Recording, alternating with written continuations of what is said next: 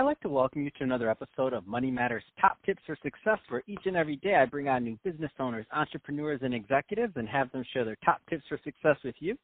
My name is Adam Torres. You can follow me on Instagram at Ask Adam Torres to keep up with my book releases, book tour schedule, signings, all that other good stuff. Always love to connect with you there. And as always, if you'd like to apply to become a co-author of one of my upcoming books, just head on over to the website, moneymatterstoptips.com, and click on Become an Author to apply. So today I have on the show Patrick Auerbach, who is Associate Senior Vice President for Alumni Relations over at University of Southern California. Patrick, welcome to the show. Thank you. It's great to be here. So I'm excited to get into what you're doing over at USC, um, specifically with alumni relations. As we were talking in the pre-show, I'm like, I don't know what you're doing over there, but you're doing it right because USC has a really strong presence here. And uh, I said my, my, my Spartans not not as much, but you did mention that uh, in East Lansing we're very strong. So there we go. We got East Lansing. Um, but before we get into that, Patrick, I do want to get a little bit more into your background. So uh, how did you get started in your career? Ah, uh, that's always an interesting question. Um, I was going to college, uh, actually across town at the at another fine university, uh, UCLA. I don't think our USC alumni would be thrilled for me to say that, but it's the truth. It's, it's you know, that's part of what makes you. It's what hey, but you notice what it's part of what makes USC great is that we also have a uh, an arch rival here in the same city. We share a lot of the same you know audience, and we compete for a lot of the same things here. So I think you know that we actually make each other stronger.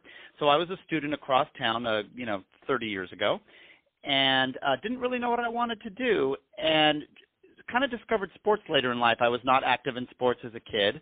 Uh, I had a, a brother and a sister, and uh, my brother played sports. My sister really did not, and I just kind of did not. Uh, but I got very interested in sports when I was in college, and uh, really thought that I suddenly wanted to be a college athletics administrator.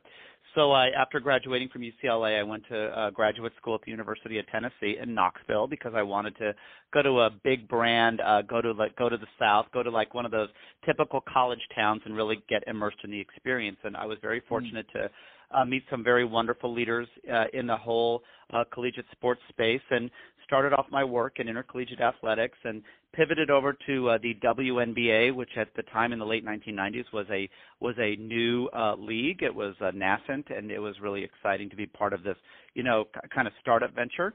Realized shortly thereafter that I wanted to be back in the collegiate space, and was fortunate that I got hired by a wonderful university in Los Angeles but you know, as I say in life, you never know what's going to happen. Little did I know that the wonderful university to offer me a position was actually the arch enemy to to where I earned my bachelor's degree.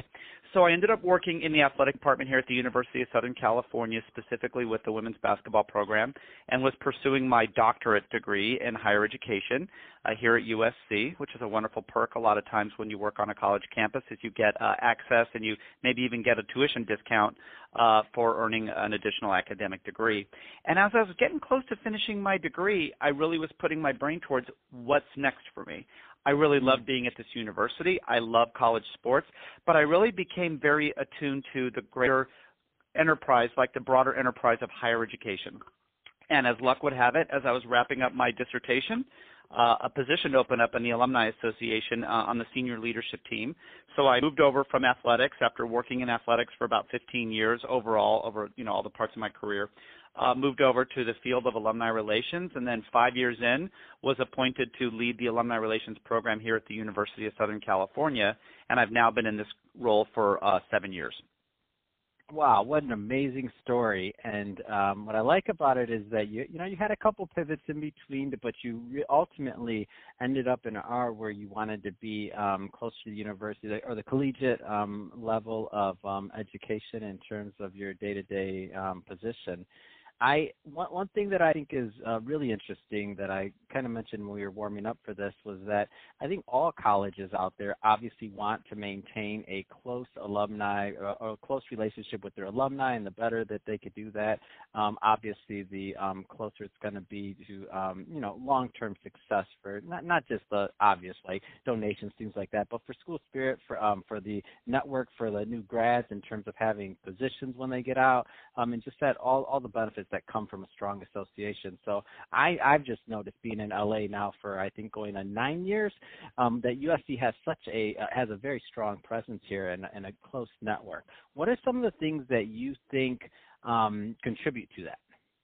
Well, I mean, you can't have a great alumni network without, first of all, great people, and second of all, without a great university undergirding it. And it's kind of a similar notion when you talk about college sports and people say, oh, you know, college football. Yeah, college football or college basketball or any college sport can be great, but you can't have a great collegiate sports team without a great co- college or university, which is the foundation of it. And so I think the same holds true with alumni relations. You need the two key ingredients are people and you need the actual educational institution. USC has always been a very, even from its humble beginnings 130 years ago, USC has always been a very enterprising, innovative, forward-thinking institution, and that mentality has really carried on through the decades, literally. And the alumni who have come here have made the institution stronger when they were students and have made it stronger when they're alumni. And it's kind of been this kind of reflexive two, it's been like a two-way street where mm-hmm. the university is better because of who's come here and who supports it, and the people who have who, who have come here and supported are better because they came from this university. So I think it really goes both ways. So when you talk about like this wonderful and strong, let's say, omnipresence of alumni here in Southern California, as much as I'd like to sit here and take the credit, I can't. what I can certainly do though is be very proud and privileged to have the position that I have to work with such amazing resources. The amazing resources being wonderfully accomplished and very forward thinking and civic minded people, as well as a very grounded and very forward thinking institution. So in terms of uh, in terms of actionable steps, so let's just say, uh, and I agree with everything you said. I, I, completely get that, and I know that there's some other um, other alumni and other um, leaders of, of universities that are listening to this in various parts of the country who are working with, you know, strengthening and making their alumni associations better too. Um, what are some actionable things that you think that USC does that's just a little bit different that just contributes to some of that uh, success? there's been this notion that we kind of have a secret sauce here at USC. Like, what is it about this Trojan family? what is it mm-hmm. about this institution? And I will say this: what a lot of people don't know is that USC is actually a private university. Our mm-hmm. name is a very public-sounding name. For example, when you hear University of a given city or region, most of the time people will think, oh, you must be public because we have a very strong, as referenced earlier in this uh, podcast, there's a very strong competing university in this town, which is the University of the name of a state and the name of a city. So I think a lot of times people would associate a university with our type of name as a public school. We're a private university. So right off the bat, it, there's a lot of inherent advantages to that, and that we can really kind of chart our own course, even though we obviously are an institution that serves – the public because we do technically. We're, we're a private university with a very public facing mission. So I think that in and of itself makes us, it uniquely positions us to be able to do things at a swifter pace, but still at the same time do things that make society better. So I think that it's, and again, that might sound really abstract and you kind of have to be in the weeds here at the institution to understand what that means. But there's always great opportunities for alumni to be bold and be creative and we don't have to leave as much of it, let's say, up to like, uh, let's say, by committee, or have it be voted on and have it be approved by so many layers of like, let's say, some sort of public entity like uh, municipal or state government. We're not mm. subject to that. We are obviously still subject to all, the laws of the state and the federal government. Don't get me wrong, but at the same time, I just think that there's some advantages there. Uh, just a unique positioning in such a vibrant and diversifying and growing city, I think also really enables USC to have a, a competitive advantage.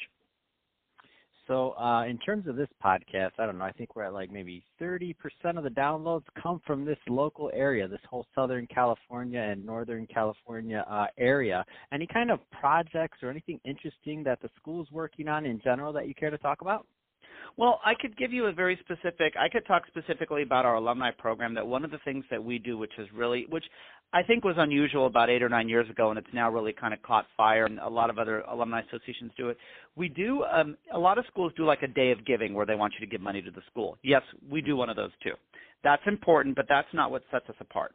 What sets us apart is that we do like a global day of service where what we do is in, in uh, 15 different countries and um, about 35 different U.S. states and about 15 different countries, we go out and do community service. We do a project that is meaningful to a given local community, but we do it in the name of USC. What this does is it really speaks to our philanthropic roots that we have here at USC, where people feel like they could, as a USC alum, as a Trojan, as we call ourselves, they could go out into their community and whether it's cleaning up a park, reading to school children, you know, take helping to take care of service animals. It could be any sort of public or some sort of public duty or service that people do in the name of USC. That's an ongoing mission that we have to make our communities better. And we do it in the name of our university, which obviously helps to enhance our brand and our reputation. Okay? So that's something exciting that we do at that level. We have a new university president, Dr. Carol L. Folt, and a lot of uh, what she's focusing on um, is access and affordability for our students, and also really being a great urban partner with uh, the city in which we live. So we're really looking at opportunities there where we can uh, join hands with all different facets of our university campus, as well as join with the community to help make this place better. And hopefully, with the work that we do there, then we can have a broader impact, whether it's trying to address critical issues that we have not only locally, like homelessness, but homelessness is a national crisis. Or whether it's um, looking more on the research side and the scientific side, looking at uh, things that the university is doing to help solve. If they can of course a cure for cancer has been something that you know that the world has been pursuing many years but also now alzheimer's is something that you know usc puts a lot of emphasis on. So there's so many things that we're trying to do to make the world a better place and to solve what we call like either wicked or intractable problems. I think that really sets an exciting course and ambitious course for usc and our alumni have a key role to play in that. Man, that's awesome, Patrick. Um, so if somebody's listening to this and they want more information on the Alumni Association, what's the best way for them to, to get that? Well, uh, I will say thank you. First of all, as, as, nowadays you just direct people to your website, alumni.usc.edu.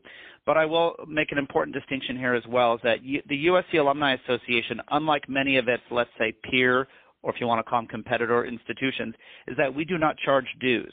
So once you graduate with your degree from USC, whether that's a bachelor's degree, a master's degree, or a doctorate, you are automatically a member of the USC Alumni Association. So you don't have to pay dues. After all, you've already paid tuition. Even if you were on full scholarship, you've paid your dues, so to speak. So now you actually earn that degree. You are automatically a member of the Alumni Association.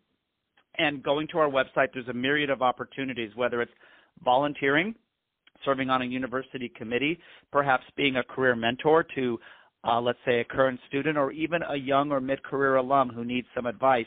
There's so many ways that you could really become active in the university community. I think a lot of times alumni associations try to put on an endless slew of events so that people will come and participate in an event. And while events are an important way to engage alums, a lot of alums don't have the time. They might be busy professionals, they may be busy raising their families, or they just might have other personal interests so they might not have the time to physically attend an event or sit through Los Angeles traffic to get to our campus, but there still should be other ways for them to have a meaningful relationship and engagement with their university, other than, let's say, you know, uh, writing a check. Because obviously philanthropy is important, but being engaged and involved and being an advocate for your alma mater is also something that we lean heavily upon with our alumni. Fantastic. Well, hey, Patrick, uh, really appreciate you coming on the show today and uh, share more about your background and all the great work you're doing over at USC. Uh, and to the audience, as always, thank you for tuning in. Hope you got a lot of value out of this. If you did, don't forget to subscribe to the podcast, uh, leave me a review on the Apple iTunes Store, uh, do all those great things we do to support our podcasters. I really do appreciate it. And uh, Patrick, thanks again for coming on the show. My pleasure. Thank you very much for having me. It's been a pleasure. Thank you.